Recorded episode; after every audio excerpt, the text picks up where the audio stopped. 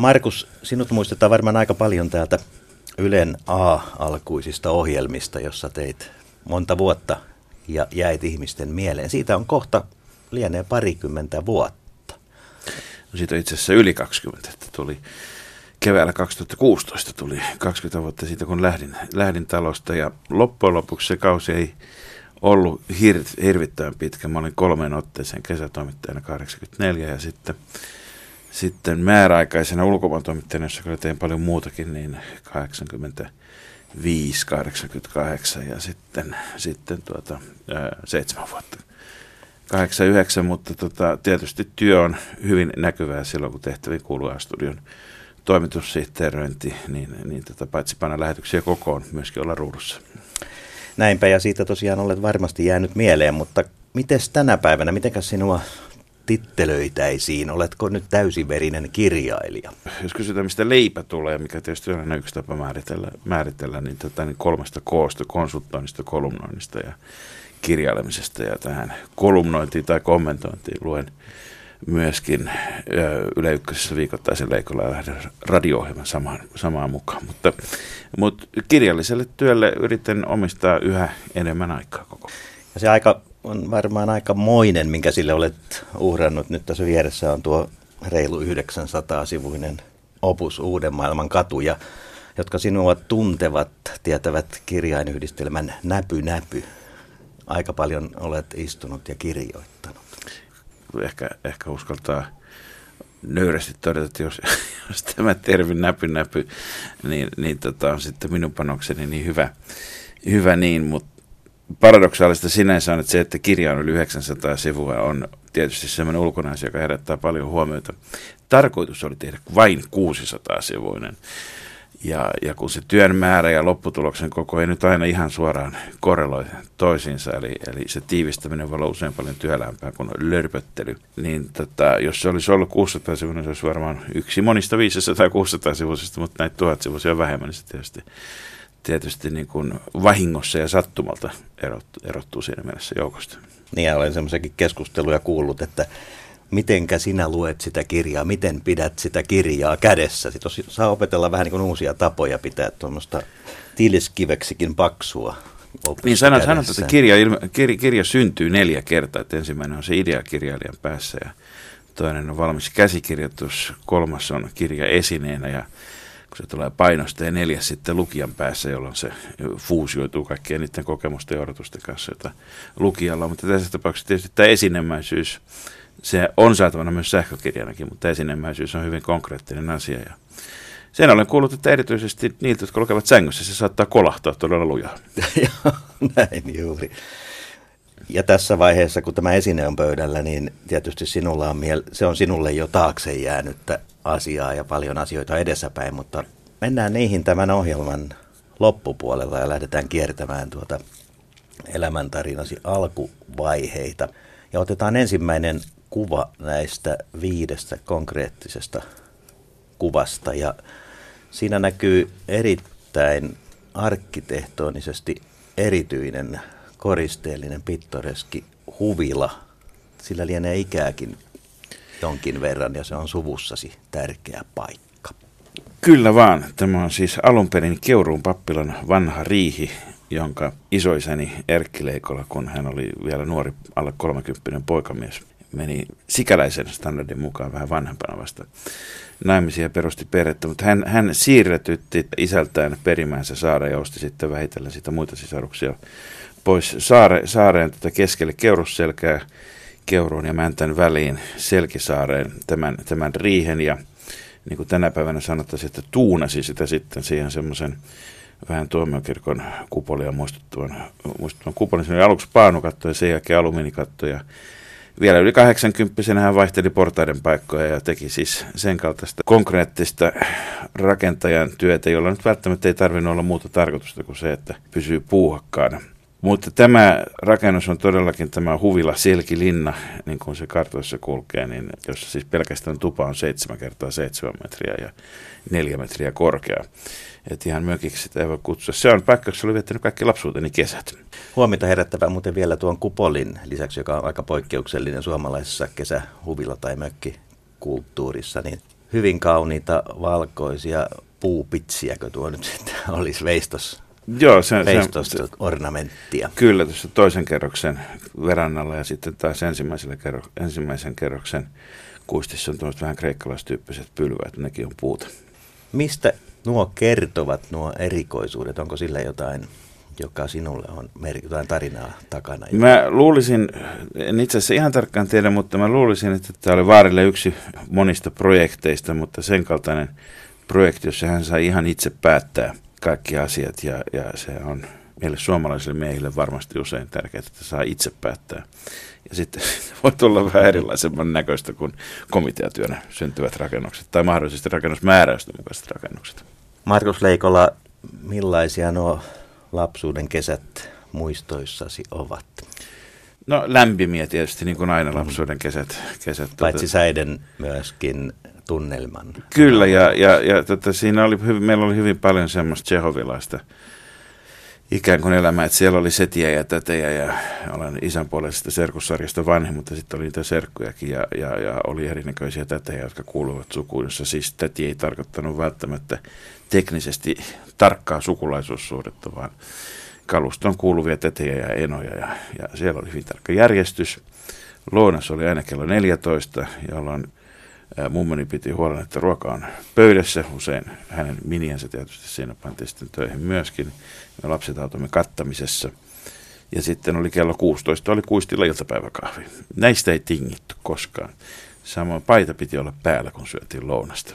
Mm. Mutta muuten maalla monista tämmöisistä kaupunkilaisherrasväen tavoista sitten niin saatettiin hieman joustaa, mutta nämä oli ehdottomia, ehdottomia sääntöjä.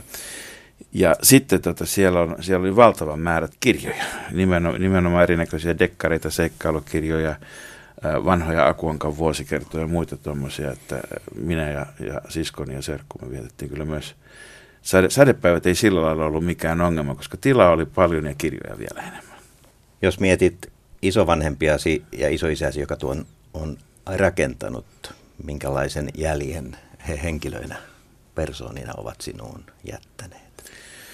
Varmasti ensinnäkin niin Vaare tekisi sitten se kolme eri uraa, mikä siihen aikaan oli, oli tuota, mahdollista tehdä niitä myös päällekkäin. Että hän oli, valmistui, valmistui kemiasta, oli farmasian professori ja joskus pienenä poikana, kun hänen kanssaan kierrettiin Suomeen sitten joskus kaksistenkin, aina poikettiin kulloisenkin kirkonkylän apteekissa, apteekissa, koska kaikki apteekkarit maassa oli hänen kouluttamiaan.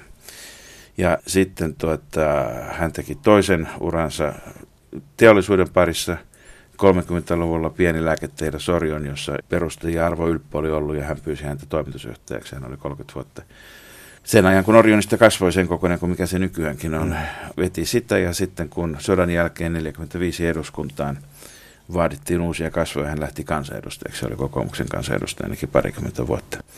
Mikä tietysti tarkoittaa samaa kuin, että ei häntä nyt sitten 50-luvulla niin hirveän paljon ollut kotona nähnyt silloin, kun taas isäni ja hänen sisaruksensa kasvoivat jos ajattelen sitä, että myös tuo kirjani, romaanini Uuden maailman katu kertoo erinäköisistä erinäköisiä omasta tai muiden mielestä tärkeitä hommia hoitavista herrahenkilöistä, joiden sitten, sitten niin kuin menneinä vuosikymmeninä tapa yhdistää perhe- ja työelämä ei välttämättä ole ollut sellainen, joka ehkä vastaa nykypäivän tavoitteita jopa miehillä, niin tuskin olisin kirjoittanut tuollaista kirjaa ilman näitä kokemuksia. Sitten taas oma isäni Anto Leikola, hän, kun me oltiin siskon kanssa, joka on mua pari vuotta nuorempi, niin oltiin lapsia, niin hän teki myös hyvin paljon kotona töitä sen lisäksi, että hän oli yliopistolla ja, ja, ja tota, hyvin, hyvin niin kuin toisella tapaa. No muutama sana isästäsi, Anto Leikolasta. Hänet Suomessa tunnetaan hyvin, voisi sanoa, että, että jonkinlaista tämmöistä poikkitieteellisyyttä ja vähän taiteellisuuttakin hänkin on edustanut. Ja yksi asia, joka itselleni on ollut mieluisaa, että että hänen työssänsä aina on jonkinlainen sellainen elämänilo ja huumori pilkahdellut. Onko jotain tästä sinulle tärkeää jäänyt, jäänyt omaan elämääsi ja tekemiseesi? Kyllä, mä luulen, että, että vaikka pappissuvussa viimeinen varsinaisesti niin kuin viranhaltija on, on ollut isoisäni, vaarini isä, joka oli rovastina Keurulla, niin, niin, tota, niin kyllä me tämmöisiä kansainvälistä saarnamiehiä kaikki ollaan. Ja ilma, ilma, ilman muuta että tiedon popularisointi, joka sanoi sen, että on ollut se isäni niin kuin, ö, erinäköisen toiminnan yhteinen punainen lanka, niin, niin on varmasti semmoinen, semmoinen asia, jonka, jonka merkitys ei, ei jäänyt pienempänä epäselväksi, jota on tietysti itsekin tullut tehty hyvin paljon. Mm. Niin esimerkiksi nyt tulee mieleen heti tämä uuden maailman katu, niin eiköhän se ole aika rankkaa popularisointia viime vuosisadan historiasta. On, toki. Monia mutkia suoriksi vetävää, mutta, mutta erittäin kiinnostavaa.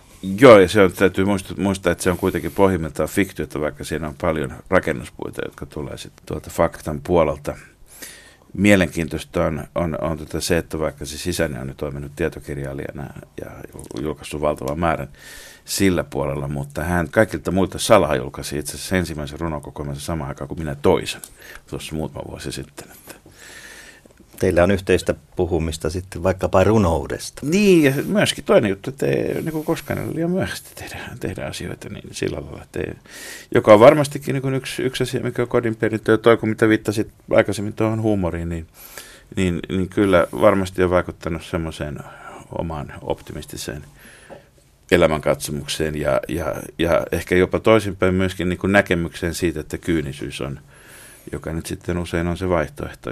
Mm, meillä niin, toimittajilla varsinkin. Niin on, on, on, minusta se on vaarallista suorastaan ja se on kyllä tuolla niin kuin yhden askeleen päässä jonkinnäköisestä kuolemasta helposti. Paitsi pappissukua, niin taustastasi löytyy lääketieteen edustusta melkoinen määrä myöskin. Juu, mä olin, olin, olin hyvin pieni, varmaan 10-11-vuotias, kun opin sen, että lääketiede ei ole eksakti tiede toisin sanoen jos olet tyytyväinen jonkun sedän tai tädin diagnoosiin puhelimessa, niin soittaa toiselle ja saa ihan varmasti eri vastauksen. Ja, ja kun sitten minun on tässä, tässä tota, muun muassa konsulttihommissa tullut terveydenhuoltoon perehdytty aika paljon ja sote-tyyppisten asioiden kanssa ollut tekemisissä myös, niin, niin sanoisiko, että on pikemminkin vahvistunut. Toisaalta se käsitys, että se ei ole eksaktia tiedettä, mutta toisaalta myös kunnioitusta tätä suomalaista terveydenhoitojärjestelmää kohtaan, joka ehkä voi sanoa omalla kohdalla huipentui sille, että kun muutama vuosi sitten olin lonkanvaihtoleikkauksessa, niin ortopedi niin sanoi, että odotetaan tuossa vuosi vielä, jonka jälkeen kävi ilmi, että tiede oli edistynyt siten, että nämä materiaaliratkaisut ja suositukset, niistä oli ihan toisen näköisiä ihmisen varausiksi kuin mitä ne oli vuotta aikaisemmin, koska oltiin saatu kerättyä uutta dataa ja uusia kokemuksia. Ja se, että tämä on käytännössä katsoen ilmaiseksi meidän kaikkien käytettävissä – se uusimmat tieteen tulokset tuodaan suoraan tähän kansanterveysjärjestelmään ja, ja potilaiden ja ihmisten käyttöön, niin musta se on, se on kiehtovaa, häkellyttävää ja, ja tavattoman upeaa. Mutta se ei ole pelkästään sitä, että meillä on tämä laaja, laaja hyvinvointivaltio, vaan se on myöskin se, että miten se toimii. Että se, se ikään kuin on tiukasti kylki kyljessä tieteen tutkimuksia ja kaiken tämmöisen kanssa. Ja sen toivoisi tietysti, että päättäjät ymmärtäisi ensisijaisesti, koska jos he eivät sitä ymmärrä, niin voi olla, että näin niin sitten muuta vielä ole. Tuosta tarinasta voisi opiksi ottaa myöskin sen, että paitsi hyvää lääketieteellistä osaamista ja ymmärrystä, niin vähän onneakin aina tarvitaan matkassa, että sulla osu ajoitus kohdalleen vähän niin kuin onnenkantamoisena. Se on ehkä mun keskeisin mottoni on se, että aina tarvitaan hyvää onnea, koska kaikki, joilla on kokemusta huonosta onnesta, tietävät millaista se sitten on. Mennään eteenpäin ja siirrytään kuvaan numero kaksi ja nyt sitten nähdään nuori mies niissä puhissa, jossa nuori mies mielellään esiintyy. Tässä on bändin promokuva. Kyllä vaan, kitara, kitara kädessä ja letti pitempänä kuin nykyään. Kerro tuosta kuvasta, siinä on tosiaan äh, kokonainen bändi. Eli... Joo, me, me, siinä, siinä on tota meidän koulusta, Helsingin yhtenäiskoulusta, meidän luokan bändi. Siinä on Risto, Risto Pekkanen kitarassa, joka kanssa edelleenkin soitellaan. Tomi Päiväläinen rumpupalikat kourassa, hän on rumpukouluttajana Kouvolassa, Jussi Kari bassossa. Tuota, sitten minä olin siinä vaiheessa solokitaristi, myöhemmin vaihdoin pianoon urkuihin ja sitten Jan Rydman, joka valitettavasti kuoli nopeasti edenneeseen vakavan sairauteen tuossa muutama, muutama vuosi sitten ja soitettiin oikeastaan hyvin laajaa valikoimaa musiikkia siihen aikaan, jos ajattelee ihan rockista iskelmiin ja katsotaan nyt vielä, vielä aikataulutus tähän 70, kohtaan. 75 on vuosi ja 15 olen silloin siinä. Kaikenlaista soitettiin ja mikä teillä se teitä yhdessä pitävä voima ja tekijä oli? No kyllä se oli, kyllä se oli rakkaus musiikkiin, mutta jollakin lailla sitä aikaa kuvaa myös, kun koulu, koulusta lähdettiin liikkeelle luokkatovereina, niin, niin me anottiin vanhempain yhdistykseltä mahdollisuutta saada vahvisti nostettua, jota varten piti perustaa kerho. Se oli sitä aikaa, kun Suomi oli vielä yhdistysten luvattu maa ja perustettiin yhtenäiskoulun popmusiikkikerho ry ja vanhempaiyhdistys. Pitkän harkinnan jälkeen tuli siihen tulokset, että tämmöiseen tarkoitukseen voidaan rahaa myöntää. Aloitin myöskin silloisessa Oulunkylän yhteiskoulun yläkerrassa Oulunkylän Popiatsopistossa sitten, sitten ihan varsinaiset musiikkiopinnotkin, niin joka vuosi oli kiikun kaakun se, että, että tuleeko valtionapua tämmöiselle räminä pedagogiikalle. Ja siihen on ollut todella hienoa nähdä, nähdä kun oma tyttäreni sitten on käynyt nykyisen Popiats-konservatorion, niin siellä, siellä monta vuotta ensin, ensin musiikkileikkokoulua ja sitten jatkoi jatkoi vielä monta vuotta siitä pitempään, että kuinka ammattimaiseksi tämä on mennyt ja kuinka, kuinka niin kuin korkean ja matalan kulttuurin väliset erot ovat, jos ei nyt kokonaan hävinneet, mutta ihan toista luokkaa. Et, et kyllä maailma menee niin eteenkin päin, vaikka sitä välttämättä aina yhdessä vuodessa huomaa. Aivan, ja mit, mikälaista musiikkia on, on, on noilta ajoilta jäänyt sun elämääsi niin kuin pidemmäksi aikaa elämään ja mikä sen musiikin merkitys on? No, voi sanoa, että ihan, ihan kaiken näköistä niin noita kuin muutenkin on tarttunut mukaan. Tällä hetkellä varmaan tota, se näkyy niin kuin, ää, ammatillisessa elämässä sitä, että mä oon hyvin paljon musiikkiteatterin kanssa tekemissä. Musiikkiteatteri Kapsakin osuuskunnan hallituksessa ja, ja siellä tällä hetkellä valmistelemme helmikuussa ensi tulevaa musikaalia nyky, nykyisempi aika, joka perustuu Chaplinin nykyaika – elokuvaan ja, ja, ja tota, vaikka tässä nyt ei ole omia sävellyksiä tässä, tässä työssä, työssä tota, mukana, mutta sanotaan hyvin, hyvin kiinteästi yhdessä säveltäjä Tommi Lindelin kanssa suunnitellaan, suunnitellaan tota siten, että sanat ja sävel kertoisivat samaa tarinaa. Ja tuota tarinaa ei näyttämällä ole aikaisemmin eikä missään ei, nähty. Te olette se, tähän hakeneet oikeudet sitten. Se oli mielenkiintoista, kun tämä idea tuli, niin yhteyttä Chaplinin perikunnan asioita hoitavaan toimistoon ja todellakaan, todellakaan aikaisemmin näin ei ole ollut ja, ja neuvottelut sitten tämän luvan saamiseksi olivat loppujen lopuksi aika yksinkertaiset. Kysymys ei niinkään ollut rahasta, vaan siitä, että vaalimme sitten niin kuin Chaplinin henkeä ja se on helppo tehdä.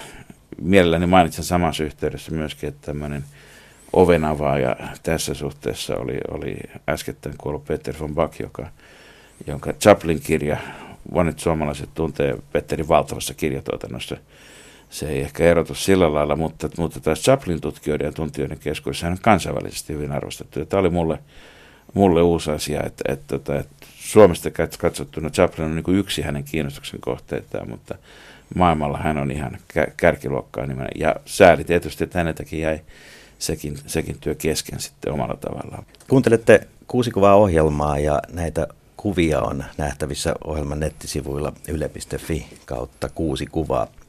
Markus Leikolla mennään eteenpäin kolmanteen kuvaan ja sinun vanhemmistasi on puhuttu ja nyt ei puhuta biologisista vanhemmista, mutta vähän aikaa tämä vanhempi miellyttävän näköinen pariskunta oli, olivat sinun sijaisvanhempia. Kyllä, kyllä vain. Tässä kuvassa on Donald ja Ainsley Suckling, jotka, joiden luona saa viettää vaihto Vuoden he avasivat, avasivat kotinsa aivan uuden sellainen suurimman kaupungin Aucklandin välittömässä läheisyydessä. Se oli semmoista niin kuin paikallinen, voi sanoa heti lähiöiden jälkeen, ehkä kirkkonummin suhteessa Helsinkiin olisi, olisi jotakin vastaavaa. Ja siinä aukeni hyvin monia asioita, paitsi, paitsi tuota se, että Uudessa Seelannissa paikalla alkuperäinen maarikulttuuri, siihen pääsin tutustumaan. He eivät sinänsä kuuluneet tähän vähemmistöön, mutta, mutta sitä kautta niin kuin voi sanoa, että kiinnostus myöskin vieraita kansoja ja kulttuureja. Joko siellä hakoja näki kyllä, aikaan? Kyllä, kyllä. Olin. Tämä hurja, hurja jos ei kuule Sota... sitä tiedä, niin, niin kuvaisitko mikä on haka? Joo, haka, haka, tota, haka näkee, varmaan, varmaan suomalaiset näkee sen useimmiten jalkapallon yhteydessä. Eli, mutta tota, haka ei tarjota Valkeakosken hakaa tässä yhteydessä, vaan se on siis Maorian sotatanssi. Ja nyt se, mikä on mielenkiintoista, niin, niin Uudessa Seelannissa e, jotkin asiat maorikulttuurista on omaksuttu sitten valtaväestön ikään kuin symboleiksi, tunnuksiksi erottautumaan, paitsi monista muista Englannin entisistä siirtomaa kansallisesta valtiosta, mutta erityisesti erottumaan Australiasta. Että siellä on vähän sama tilanne kuin meillä tuossa mm. lännessä on tuommoinen isompi maa, jossa on pikkasen parempi palkkataso ja meillä oli jonkun verran aivovientiä sinne, mutta, mutta uusi-seelantilaiset voittivat rugbyssa, joka on kansallisurheilu Australian, ihan niin kuin mekin pärjäämme Ruotsille jääkiekossa. Aivan. Mutta tämä vuosi oli kaiken kaikkiaan myöskin sillä lailla hyvin toisenlainen, että se perheen olemisen tapa ja kulttuuri, joka, joka Saklingien perheessä oli, on varmaan jättänyt sellaiset jäljet myöskin, myöskin tuota, loppu, loppueksi minun, että hyvin, hyvin semmoinen välitön ja lämmin ja läheinen. Ja tuota, mulla oli ilo tavata heidät vielä sitten myöhemmin, kun, kun olin muutama vuosi sitten käymässä ja siellä yli 90 he vitsailivat ja nauroivat ja ka- kaikkea muuta ihan niin kuin ennenkin. Ja nyt sitten viime kesänä 2016 Donald kuoli sitten yli 90 vuoden ikäisenä. Ja kun soitin sinne ja kysyin sitten Ensliltä, että no mikä nyt on tunnematon, niin sanoin, että olen menettänyt miehen, jonka kanssa kuitenkin he olivat olleet yhdessä siis yli 70 vuotta, 73 vuotta yhdessä. Mm. Ja se on tietysti niin kuin sinänsä jo huimaava elämänkaari. Itse ei tule, ei tule millään, millään pari kertaa eroneena, niin ei tule päät, päätymään, päätymään mutta tota, ihan mahtavaa katsoa koska sitä, että he niin kuin olivat ihan niin kuin kaksi teiniä parhaimmillaan. Monissa suhteissa erilaisia ja muita, kyllä, kyllä tämä niin omakohtainen kokemus vieraista kulttuurissa nuoressa iässä on semmoinen, että suosittelen kaikille, jos vain taloudellisesti ja muuta mahdollista, niin nuoret lähtekää vaihto ja vanhemmat patistakaa lapsia lähtemään. Sinulla on taustalla nuoremmaltakin iältä tätä kansainvälisyyttä omien vanhempiesi kautta kerroit, että yksi kuva, joka nyt ei tähän hätään löytynyt, mutta olisi voinut toimia näiden kuvien joukossa, oli kuva Filadelfiasta, jossa asuit esikouluikäisenä ja koulun, sen esikoulun kuvassa olit ainoa valkoihoinen. Kyllä vaan ihmettelin, miksi kaikki tuntee, mutta niin nopeasti oppivat nimeltä tuntemaan ja, ja ei, ei todellakaan vaan luokalla, vaan koko koulussa, koska isä oli tutkijana siellä ja, ja sikäläinen yliopisto oli, oli asuttanut sitten, sitten tota, siten, että saimme vuokra-asunnon ja, ja, tota, ja me tiedetty, että se oli mustien asuma-aluetta. Keskiluokkaisten mustien ihan turvallista joka suhteessa. Mutta tota, mielenkiintoista oli myöskin, miettinyt monesti, että mitä niistä luokkatovereista on tullut 60-luvun puolivälissä, siis jotka on olemme suurin piirtein Obaman ikäisiä ja näin voi sanoa, että niistä ikäluokista, niin kärki on päässyt sitten niin pitkälle kuin voi päästä, mutta varmasti – kun ajattelee, että se on ollut sama aikaa, jolloin Martin Luther King on käynyt näitä kansalaisoikeustaistoja, niin mitenkään auvoinen ei ole varmaankaan ollut kaikkien, kaikkien polku ja kaikkien tie ja, ja hyvä muistutus siitä, että sellaiset asiat, jotka meille on itsestäänselviä, tai ajatellaan vaikka, että länsimaissakin pidetään itsestäänselvänä, niin ei ne kaikille sitä kuitenkaan ole. Ja toinen suunta, jos tästä kansainvälisyydestä tässä kohden puhutaan, on sitten täältä meiltä itäänpäin, eli tuo aikanaan Neuvostoliitto, nykyinen Venäjä, on myöskin paikka, jossa olet aikaa viettänyt ja siitä paljon muun muassa tässä uudessa kirjassa kirjoita. Kyllä. Tota, mä, en ole, mä en itse asiassa koskaan asunut, asunut siellä, mutta ensimmäisen kerran matkustin Leningradin opiskelijaporukassa 82 ja vaikka siitä nyt oli kuullut ja nähnyt yhteen toista, niin kyllä se aikamoinen shokki oli, että heti Suomen rajan takana alkaa toinen maailma. Ihan lähtien siis katujen visuaalisesta ilmeestä päätyen moni, moniin semmoisiin niin kaksoistandardeihin. Myöskin se venäläinen, tota, siinä vaiheessa en vielä osannut, mutta sitten yliopistossa kävin aika paljon venäjän kursseja ja lopulta, lopulta niin silleen, että on tullut toimeen myöskin venäjä venäjän kielellä siellä, mikä on tietysti mahdollistanut päästä huomattavasti syvemmälle yhteiskuntaan, mutta koko se, koko se niin kuin diktatuurin aikainen huumori ja, ja toinen salattu kulttuuri, joka, joka on ruokkinut luovuutta, mutta myöskin tietysti pakottanut, pakottanut keksimään keinoja ja paradoksaalisesti sinänsä synnyttänyt sellaista yhteisöllisyyttä, tota, jos on virallinen Neuvostoliitto ei kyennyt, mutta kansalaiset, kun kaikki oli samassa veneessä, eli, se, eli mm. siinä veneessä, josta tappi on vedetty pois, niin, niin se yhteinen näyskäröinti sitten yhdisti ihmisiä. Näin varmasti. Itse asiassa nyt voidaan saman tien siirtyä tähän neljänteen kuvaan. Sehän vie meidät Onko tämä nykyinen silloinen Leningrad vai nykyinen Pietari? Se on nykyinen Sama. Pietari ja, ja tämä on, tämä on nyt tämmöinen Kuva, jonka olen valinnut tähän, tämä on siis tota hyvin läheltä verikirkkoa ihan Pietarin, Pietarin keskustasta tuosta Moikakanavan melkein, melkein tota, rannasta ja, ja, ja tota, siinä on Pienenkivisellä lähellä sijaitsee Suomitalo, jossa olen monta kertaa ollut kirjoitusresidenssissä. Talvipalatsi on aivan lähellä ja, ja monet muut sekä historiasta että sitten tietysti venäläisten kirjallisuudesta tutut, tutut paikat. Tässä kuvassa hääpari on jättänyt tämmöisen pienen kimpun, kimpun tuohon noin, josta lähtee kaksi valkoista silkkinauhaa tuommoiseen takoteräksiseen teräksisen kyltin juureen sitoneet ja jotenkin tässä, kuinka tuo herkkä kukka ja pehmeät silkkinauhat ovat kovaa kiveä ja kovaa terästä. Vasta minusta siinä on hyvin niin kuin yhdessä kuvassa ne vastakohtaisuudet, kovat ja pehmeät, jotka oikeastaan niin kuin liittyvät Venäjän kaikkiin vaiheisiin eri aikoina hieman eri tavalla. Kerrot tuossa kirjassa ja olet huomaan perehtynyt venäläiseen elokuvaan myöskin kirjallisuuden lisäksi. Eisenstein on yksi keskeinen henkilö tuossa kirjassa ja, ja elokuva muutoinkin kulkee, kulkee aika lailla isona asiana sen kirjan läpi. Elokuva on tietysti yksi, yksi niitä keksintöjä, jotka on 1900-luvun vuosisadan suurimpia vaikuttajia ja muokkaajia ja, ja kyllä sen Lenin totesi ihan erityisesti sen, että tota, elokuva on valjastettava sosialismin palvelukseen ja käytettävä sitä hyväksi ihmisten mielten muokkaamisessa.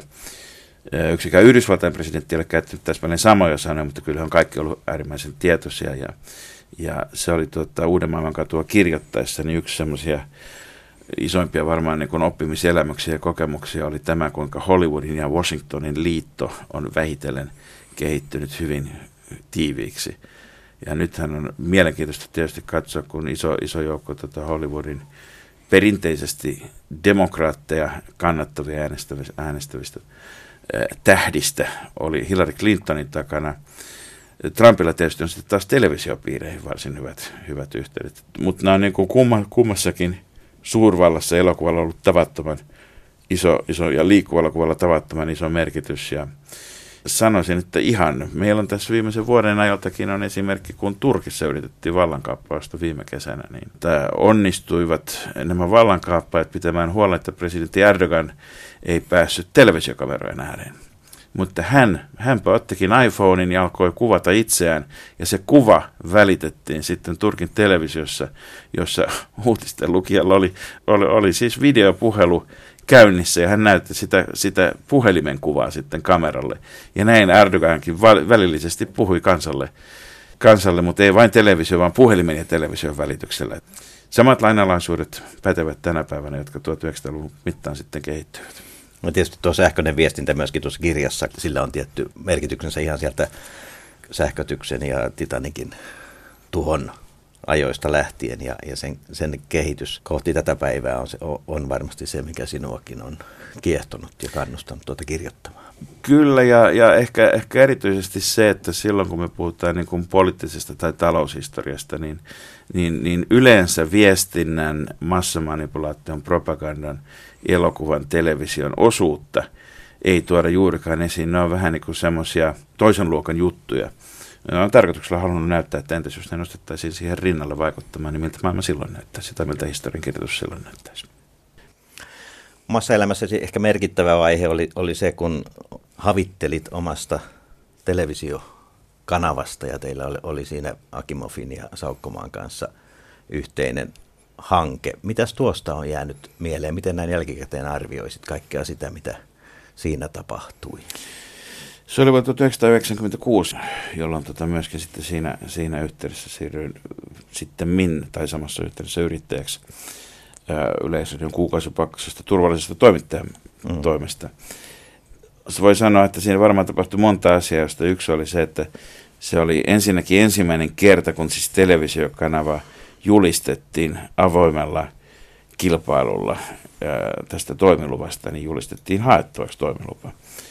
Ja, ja voi sanoa, että kun tämän piti olla läpihuutojuttu Sanoma Oylle, niin, niin tota, ja sitten tuli tämmöinen kilpailija, se ei ollutkaan enää. Sitä vaan lopulta päättyi valtioneuvostossa äänestykseen. Niin, niin monennäköisiä vaiheita siihen, siihen mahtui. mitä sitten tulee tuota itse lopputulokseen, niin olen silloin jo sanoin, että me olisimme varmasti tehneet omat virheemme, mutta ehkä ne olisi ollut vähän toisenlaisia kuin, kuin se alkutaival, mikä sitten nykyisellä nelosella oli. Silloin ajateltiin, että tämmöinen televisiotoimilupa, että se on lupa painaa rahaa, että kun, mutta elettiin niukkuuden maailmassa ja kukaan ei arvannut sitä, että katselusta tulee valtaosa siirtymään nettiin muutaman vuosikymmenen kuluessa ja sinnehän noita kanavia mahtuu. Mutta hämmästyttävän pitkään Suomessa säilyi se keskustelu, että kuinka monta televisiokanavaa tänne mahtuu. Mm. Itse käytin sellaista vertausta, että on ihan sama kuin kysyisi, kuinka monta lehteä mahtuu postilukusta sisään. niin näinhän se on nyt tällä hetkellä. Puhutaan Yleisradion kanavien määrästä ja niiden tulevaisuudesta. Ja...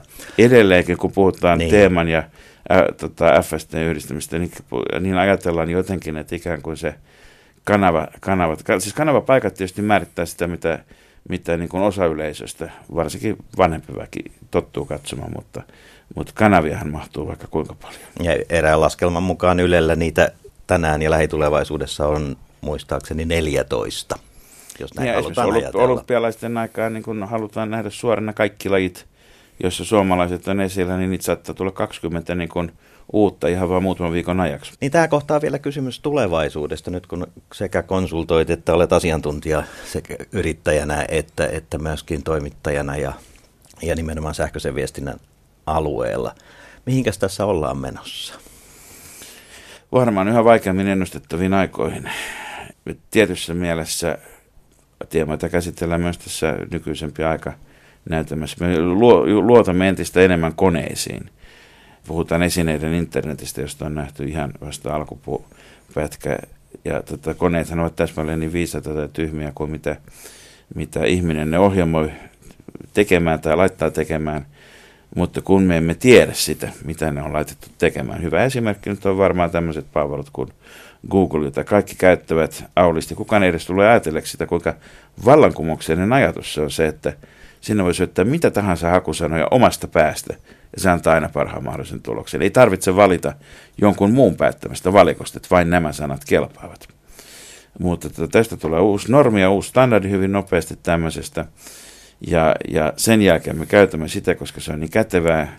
Ja se, että ke, kuinka monta meistä sitten todellisuudessa häiritsee se, mihin niitä tietoja käytetään, aika harvaa siihen asti, kunnes käy ilmi jotakin joka tulevaisuudessa käy ilmi, mutta jota me tällä, tällä hetkellä tiedä. Mä veikkaan, että tässä tulee monta semmoista niin kuin vielä isoa, isoa myrskyä, skandaalia, normien muutosta, lainsäätäjien voimattomuutta ja muuta seuraavan kymmenen vuoden aikana. Sitä pitemmän aikajaksolla en uskalla ennustaa yhtään mitään. Kun mainitsit esineiden internet, mieleeni tulee Facebookissa kiertänyt kuva, jossa läppärin kylkeen on laitettu viinihana – josta saat googlaamalla oikean viinin lasiin valutettua. Tämä liittyy vähän sunkin elämään, että hyvä ruoka ja viinit taitaa olla asia, joka sulle on tärkeitä. Hyvä elämä ylipäätään, vaikka kuvitella sitä kokonaan ilman hyvää ruokaa ja viiniä.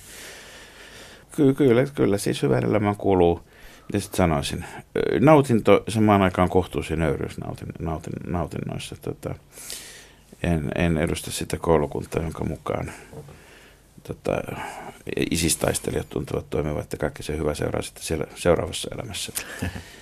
Mutta tota, toisinpäin tietysti myöskin kaikkeen tähän sisältyy sitten vastuu, että se on, se on ihan selvä, että jokainen, joka pystyy sanotaan, pystyy keskittymään hyvään viiniin ja hyvään, hyvään ruokaan, on jo kuuluu maapallolla vähemmistöön, josta sitten seuraa vastuu. Myöskin pitää huoli, että muilla olisi mahdollisuus edes joka päivä se veteen ja leipää, joka ei ole suuressa osassa maailmaa edelleenkään itsestäänselvyys.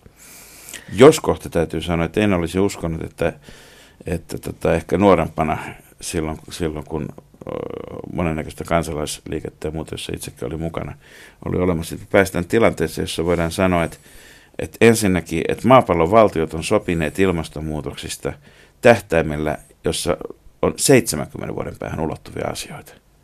Yksikään toinen sopimus ikinä ei ole ollut, siis tietysti näitä sopimuksia tehdään ikuisiksi ajoiksi, mutta siis et, et asioita, jotka, joista puhutaan 70 vuoden päästä, ja samoin se, että Afrikassa kaikki indikaattorit, sairaudet, nälänhärät, öö, köyhyys, kaikki, kaikki niin kuin osoittaa, että siellä on kehitys mennyt valtavasti eteenpäin ja että se tullaan saamaan ja pysy, että se tulee pysymään hanskassa.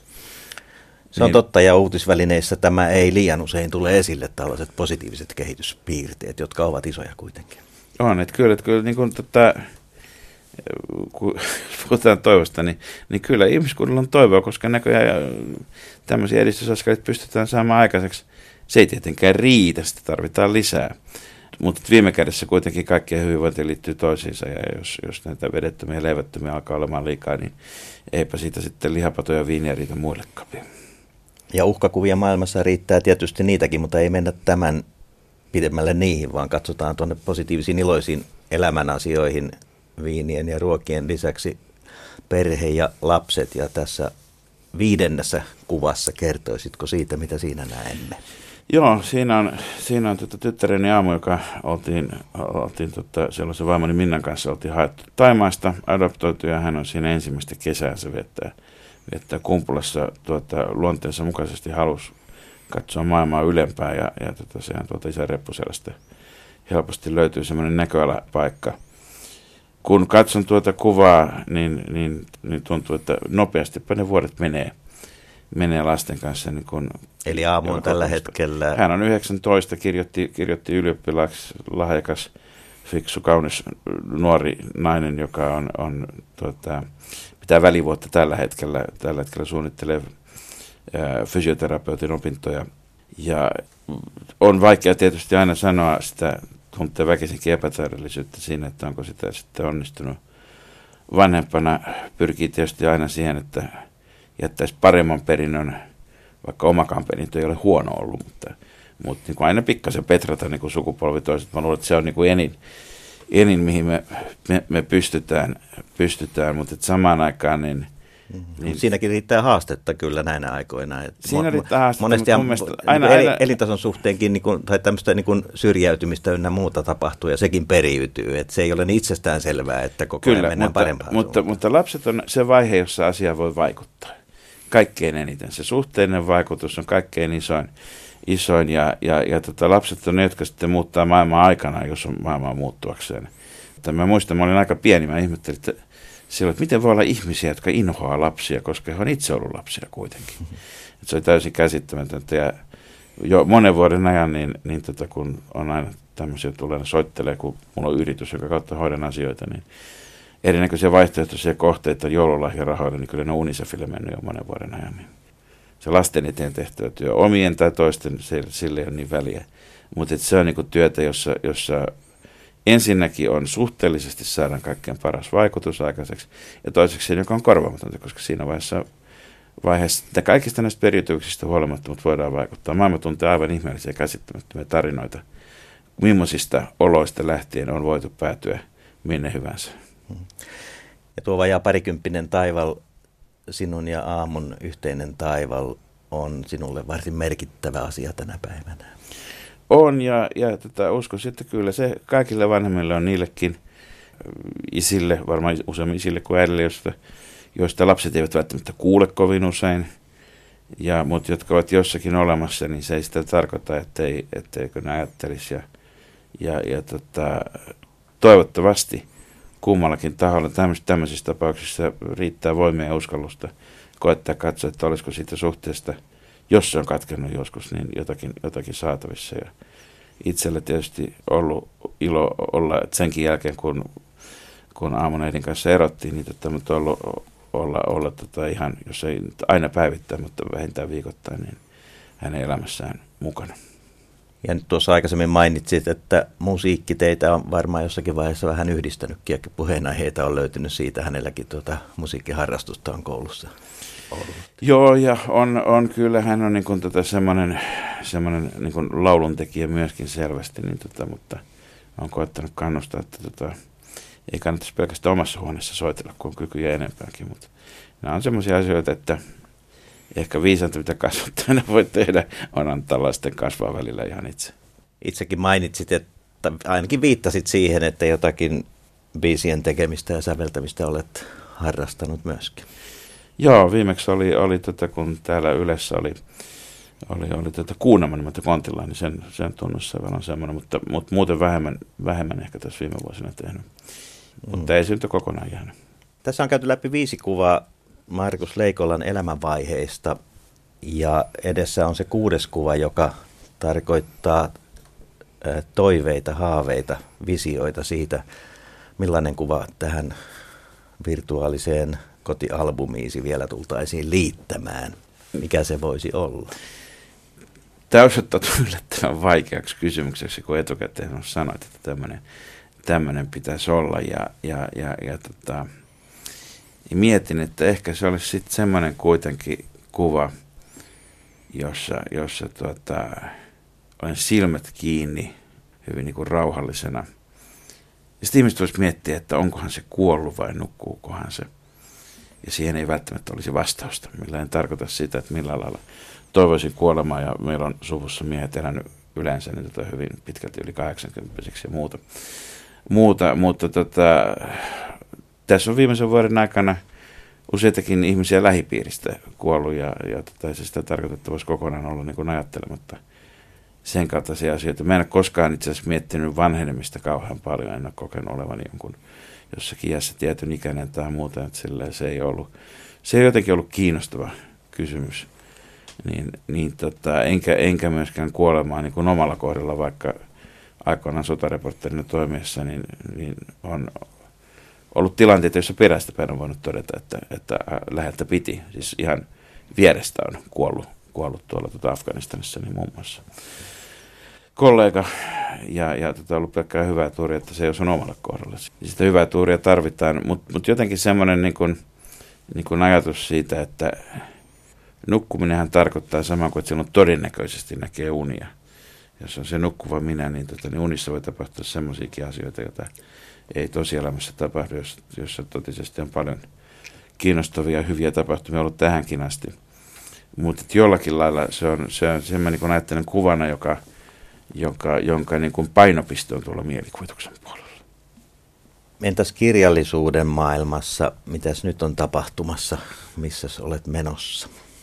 Tällä hetkellä, missä, missä on menossa, niin tota, useampia projekteja erinäköisissä vaiheissa yhtä aikaa. Että tuo, tuo näytelmä, joka on kolmas näytelmä, niin, niin tota, on, on, on valmistumassa ja, ja, ja tota, toisen romaanin alkupuolta viritellään ja myöskin yksi lastenkirjaprojekti, josta mahdollisesti tässä tulee, tulee lähiaikoina totta on ehkä nyt niitä päällimmäisiä siellä. Myöskin todennäköisesti vuoteen 2018 tulemme pääsemään. Meillä on Kimmo Hakolan kanssa oopperasuunnitteilla, tuota kamarioopera. Se pieni, pieni apuraha saatu, missä on se hyvä puoli, että, tuota, että se pakottaa se, se ei riitä kattamaan, kattamaan tekojaan toimeentuloa, mutta se pakottaa niin kuin ponnistelemaan eteenpäin sikäli merkityksen, että terveisiä vaan musiikin edistämissäätiölle myös. Kun sanoit tuossa, että mielikuvituksen alueella liikuttaisi tuossa kuudennessa kuvassa, tarkoittaako se sitä, että olet irtaantumassa tästä poliittisesta, historiallisesta realismista, josta tämä kirja Uuden maailman katu on lähtenyt liikkeelle ja siirtymässä enemmän tuonne fabulan maailmaan?